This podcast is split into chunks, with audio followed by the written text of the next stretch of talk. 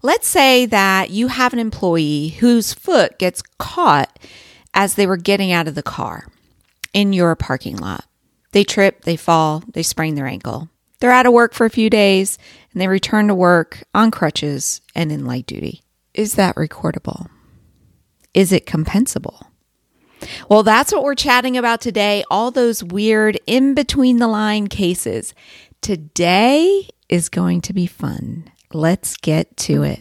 This is Safety Bry, your number one safety geek. Why do we have the behaviors that we do? Superheroes in the workplace, right? All of those things that go into making you an effective safety manager. I love what we do motivation, learning, teaching, training, teamwork. I geek out over that just as much as I do safety.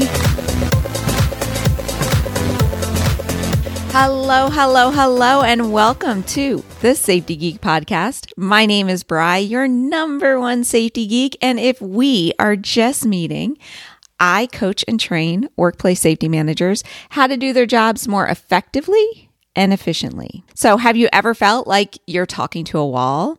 That you're telling them what they need to do, but everybody just seems to be ignoring you? Well, I have been there, my friend. And over the past 20 years, I've developed a process for managing a safety program that continuously creates culture and values the role of the safety manager. If you want to learn more, head on over to thesafetygeek.com and click on that big orange button to take my free course, and I will show you my process. Now, before we start today's topic, I want to check in with you and make sure that you have signed up for the self evaluation challenge. This is a free five day challenge that we are doing in the Safety Geek community and via email. I will tell you, I have been busting my bum trying to create the best absolute challenge that I can for you guys. This stuff is golden. And if this podcast happens to come out late, it's because I have been working so hard at creating the videos and the training materials for the challenge. I am sitting here recording this going, I don't know when I'm going to have time to edit it. I don't know when I'm going to have time to post it. So it may end up being a day late. I'm not sure, but we're hoping to get everything done on time because, like I said, I'm committed to get this out to you every single week.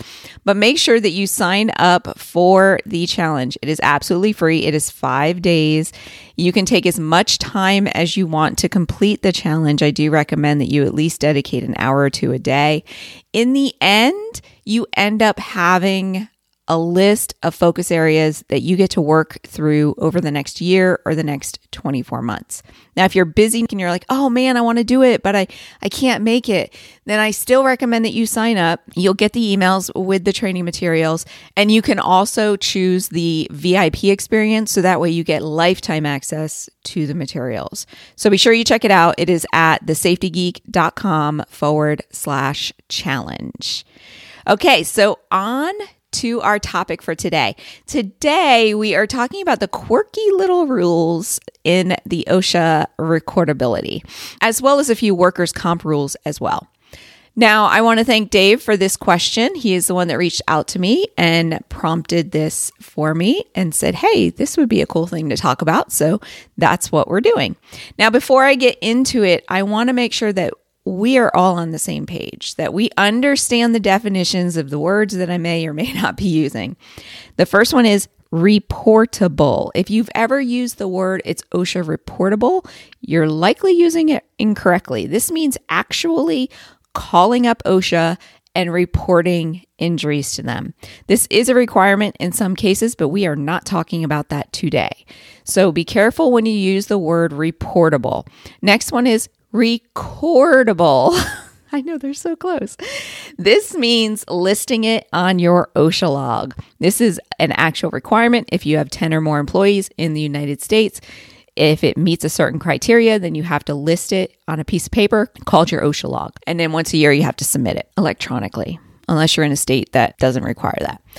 And the next one is compensable.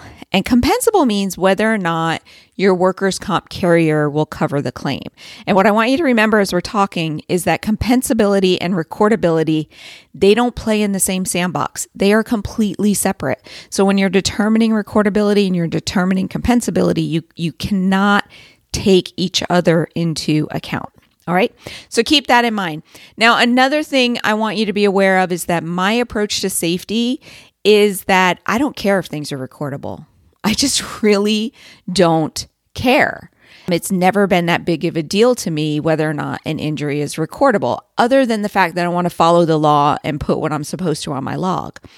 I care that the incident happened and that it happened at all. And then I care about doing what I can to stop it from happening again.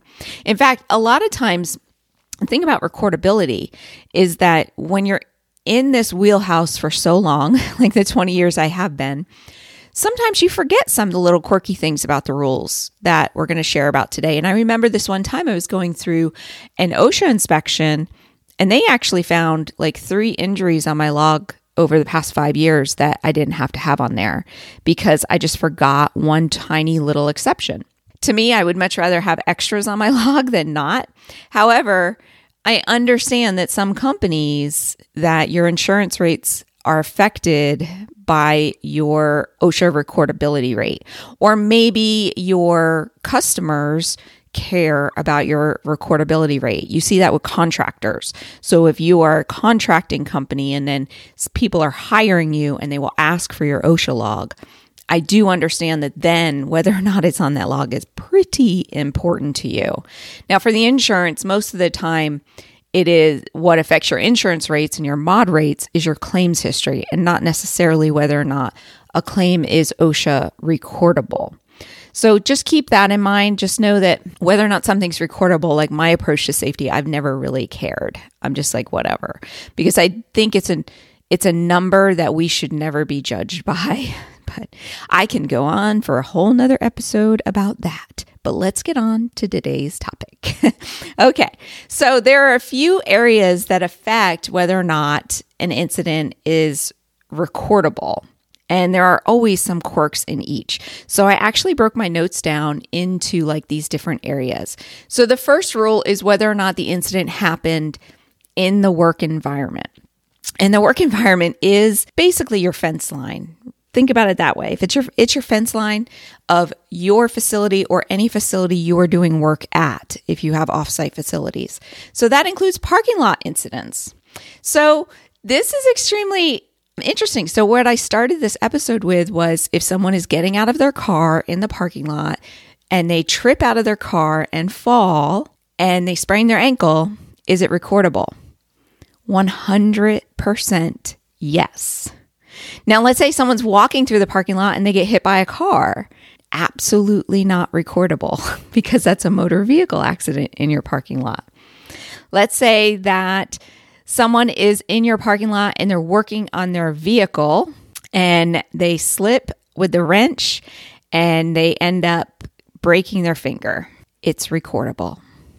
Now, it's not compensable. Your your insurance company would never pick that up as a claim, but it is 100% recordable. Another interesting thing about work environment is break room incidents. Things that happen within the break room. Now there are exceptions of if they are preparing food for their own personal consumption and they get injured. So, like if somebody is heating up some soup and they spill it on themselves, that is not recordable. But let's say that you have somebody in the break room, and I'm going to use this example because OSHA uses this example. you have somebody in the break room on their break in their personal time knitting I, am a knitter, so I know some of you are not knitters, but you know, you use the long knitting needles and they slip and fall, and the knitting needle goes through their eye, right? That's recordable. Crazy, isn't it? Like, we're not a knitting company. She's on break. And I've actually had something very similar happen where somebody was on break and they fell down the stairs. And I argued this point going, they're on break, they're not even on the clock. You know, this should not be compensable. And my insurance company actually covered it. And they covered it under a rule. And I will tell you this story because I think it is crazy. So there is a precedent in the state of Florida. So this wouldn't necessarily apply to every state, but there is a precedent in the state of Florida that an employee left work on their break to get a pack of cigarettes from the convenience store across the street and they got hit by a car and they sued under workers' comp and they won because the employer should have known their employees would go to this convenience store and the employer should have known that you know it was dangerous and had done, put up some protections. So keep that in mind too. When my person fell down the stairs i just kind of looked at the situation going this is not like they were literally on their own time. There was nothing wrong with the building. There was no neglect. Like if it had been a customer they would not have covered it. They covered it because it was an employee. So interesting. Another thing about work environment is violence. If there is employee violence in your facility and people are injured, that is within the work environment that will be recordable. Whether or not it is compensable is what act they played within that violence, and that really depends upon your insurance company as well. So, funny story here um, workplace violence has always been a concern because I am coming from the food industry where there are a lot of knives. so basically, you have a room of weapons and you have employees, and you want to make sure that everybody likes each other and that there is no violence because weapons are readily available. So, anyway, we had an issue where two employees on different sides of a working table uh, got into an argument, and one person threw a steak. Think of like a bone in ribeye steak, frozen, at another person, and it hit him in the eye. It caused a huge um, gash in his eye. There was then a fight broke out afterwards. The employee who threw the steak was arrested for assault. The other employee that had the gash in his eye ended up at the hospital and getting stitches. I had to pay for that claim. It was 100% recordable and it was compensable because he did not reciprocate the violence. He said something across the table. The guy threw the steak at him, injured him, and then he jumped over the table and started punching him. But the person who was injured did not um, do anything in return to that violence. He did not instigate. I don't know if he instigated it, right? Who knows what started it? But anyway, he wasn't like the person that started the fight. So I ended up having to pay for that claim. Just so you know what happens with that. Uh, it goes against the court hearing. So, like our insurance company took the expenses of that claim and applied it to the assault charge. So that way, as part of restitution, when the person was charged, they would pay the insurance company back. Good to know. I don't think they ever got their money though, because it's usually the way it works. Alrighty, so those are some quirky things about work environment to keep in mind. The next one is injuries beyond first aid. Now, I'm not going to get into what first aid is. Uh, that's a whole nother episode, and they're listed in the OSHA log. But there are some little tricky things about first aid that I want you to be aware of. And the one that Dave brought up was steri strips, where steri strips are considered first aid, and they are. You know, if you send somebody, if my person with the eye, if I sent him to the clinic, and they closed it up with steri strips, it's not recordable. Maybe something else would have made it recordable, but the steri strips didn't, you know. But unfortunately, now a lot of people, a lot of medical providers are using glue. They're not using steri strips. And glue that is administered by a medical provider is recordable. However, if you buy over the counter glue at your local CVS, because they do sell it to the public now, it's not recordable. So I think that that's kind of interesting. And Dave was saying like he didn't know if the rules had changed that much on the injuries beyond first aid, but honestly, the rules don't change in OSHA all that frequently. Like you just don't see things changing very quickly. And the biggest change that I have seen in the rules are actually around over the counter drugs, which I'll get to in just a second. All right, some other things about injuries beyond first aid to keep in mind is massage therapy is not recordable. So if you've ever talked to, they call them um, ART technicians, active release technique. You generally see this in chiropractic offices. If you've ever had it done to you, it's extremely painful, but extremely effective. It's one of the best things I've seen for strains and sprains and things like that. ART is considered massage therapy. So it's not recordable. So the whole idea with having a massage therapist come into your facility, maybe do the ART or maybe just do massage therapy and have it available, that is one way to stop recordable accidents because you're actually providing a benefit to the employee that is going to stop them from like going for treatment that would make it recordable. Because let's say that they have a strain and sprain and they go to a medical provider, more than likely they are going to get a prescription that will make it recordable or physical therapy, which would make it recordable. But massage therapy is non recordable. Now, another thing to watch out for is the brace that they use. So sometimes you'll send people to a medical provider and they will put a wrist or an ankle or something like that in a brace. If that brace is rigid in any manner, then it's recordable. But if it's not rigid, if it's just like an ace bandage, then it's not recordable. So, having that conversation with your occupational health provider, and this is why I like to use occupational health providers as opposed to just any clinic, is extremely important. So, so that way they understand, like, no, I, I need to keep this off my OSHA log, put them in an ACE bandage or some sort of non rigid means. But the moment there's any rigidity, I don't know the word, um, then you uh, have to have it on your OSHA log, except a finger guard. So you know those finger guards that have like the aluminum wrap around them that keeps it that keeps the finger rigid. Finger guards are non-recordable. I mean, other things may make it recordable, but the guard itself does not make it recordable. So that's a big little weird quirk. Is like it says no rigid, but literally my finger can't move. And another little quirky thing I, I always thought was funny in the rules was tweezers. If you use tweezers to get a foreign body out of something, right, uh, it's not recordable unless that place where you're getting the foreign body out of is the eye. So let's say somebody has something in their eye and you send them to the medical provider and they just flush it with water and they get it out. That's non recordable or saline, I guess they would flush it with. But if they had to use tweezers to get it out, it's recordable. But here I can get this big giant splinter in the bottom of my foot and they use tweezers to get it out. It's not recordable. So it's kind of weird what it is. Another one to watch out for is mental illness. Mental illness is 100% recordable if the doctor says that the illness was created from the work environment. So if the doctor is saying it's work related, it's recordable. I've seen this a lot, and I would I would suspect with COVID, you guys might be seeing more of this. I saw this a lot with stress related illnesses. People, especially salespeople. I got a, I had a, so many salespeople across the country, so it wasn't even like a regional thing.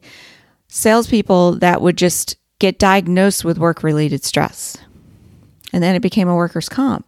And I think a lot of that has to do with the fact that our mental illness system in the United States is just so poor.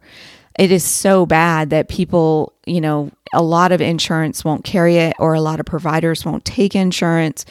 So then it ends up you you have to pay full price for it and then who can afford, you know, 150, 180 dollar visit and then they go, "Okay, can I claim this on workers comp? Say it's work related and I can." So Think about that. Now, whether or not you can claim it on workers' comp is a state law.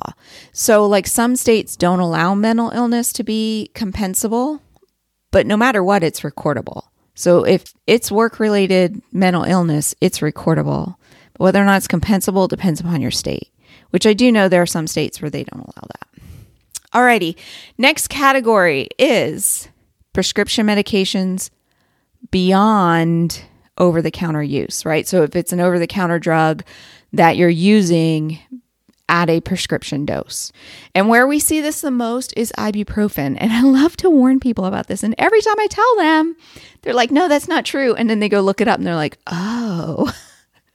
so the over the counter dose of ibuprofen is 200 milligrams.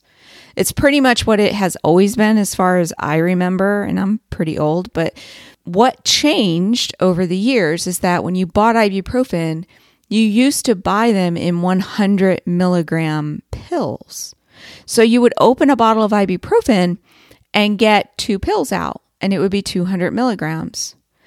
And then when you go to the doctor, a lot of times they will prescribe 600 or 800 milligrams of ibuprofen. And they used to actually like give you, like occasionally I'll get a prescription for an 800 milligram ibuprofen. And it's actually like a prescription with a giant pill, right? They used to do that to you, but so many times now, because it is such a low cost drug, they just go, just take, you know, four ibuprofen. That's because now one ibuprofen is 200 milligrams. So when you look at the bottle of ibuprofen, it literally says take one pill every four to six hours. It might say six hours. I don't have one in front of me. People were used to, like, oh no, you could take two ibuprofen and it's non recordable. Well, you can't do that anymore because two is 400 milligrams, which is at a prescription dose. So keep that in mind. And keep that in mind when you're offering meds as well. If you offer somebody over the counter medication for their injury and you're offering it to them at a prescription dose, you've just made that recordable.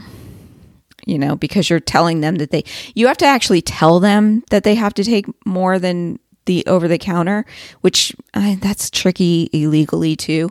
So the way I like to handle over the counter drugs is I love to have them available. I call them comfort products. And what I do is I just say, "Hey, I have ibuprofen. Would you like to take some? How many do you want?" Here's the here's the box of packets. Take as many packets as you want, right? That type of thing. So that way it's taking it out of my hands and it's putting into somebody else's. But you have to be careful what you tell people because what you're telling them can end up making something recordable. A great example of this is our next category, which is normal job duties. So, normal job duties means something that you do in the job every single day on a regular basis, more than one time a month, I believe is what the definition is, right? So, if it's less than more than one or two times a month, so if it's less than that, then it is not considered a normal job function. So, something they do normally, not like an essential. This is not essential job duties. Like, in order to do the job, you have to be able to do these things. It's what do you normally do on a day to day basis? And if there are any restrictions that stop them from doing their normal job functions, it's recordable.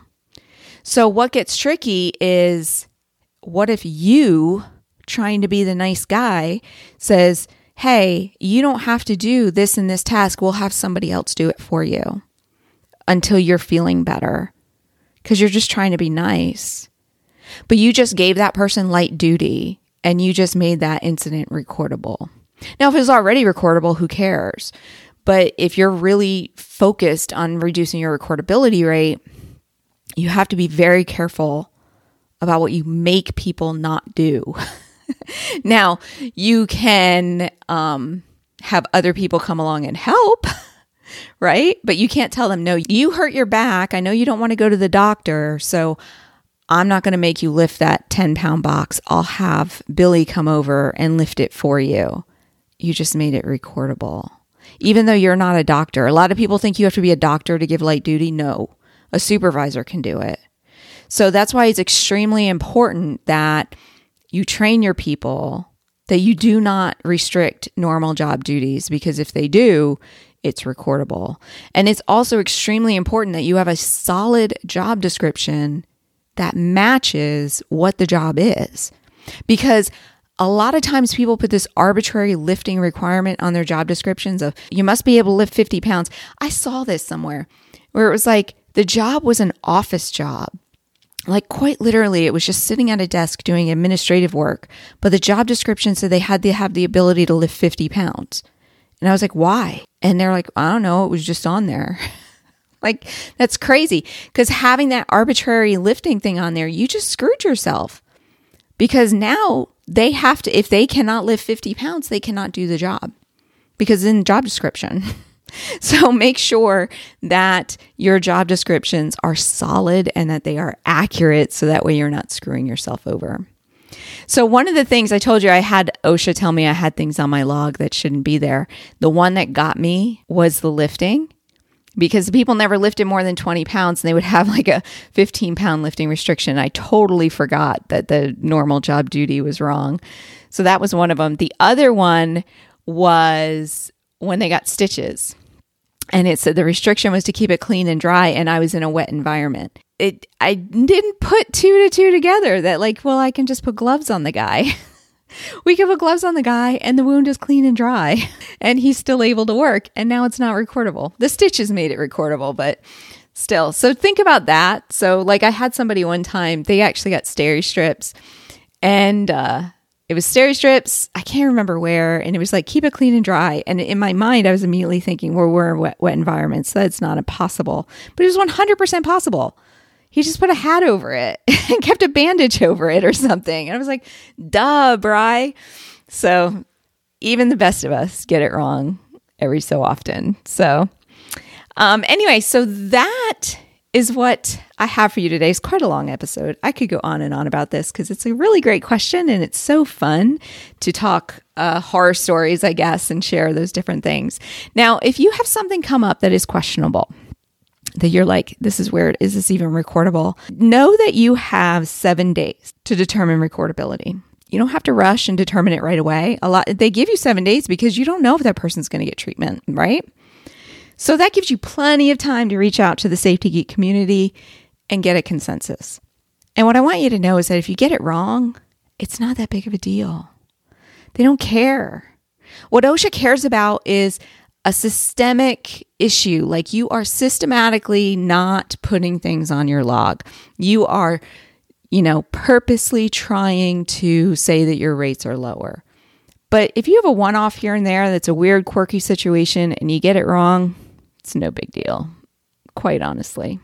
Alrighty, my friends, that is what I have for you this week. Remember to join the challenge. It starts on Monday or today. If I get this posted on time, if you're late, that's okay. You can still sign up.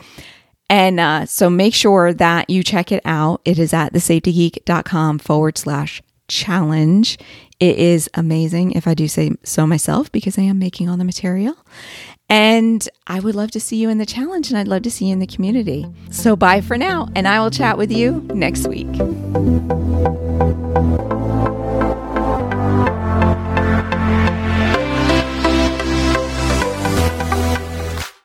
You can check out the show notes and links for this week's episode at thesafetygeek.com. If you like this podcast, be sure to subscribe on your favorite podcast app. There are occasional bonus episodes that I don't always advertise, and you won't want to miss them. One more favor leave a review on that app too. It helps others find the show. Thanks. I really appreciate it, and I can't wait to talk to you next week.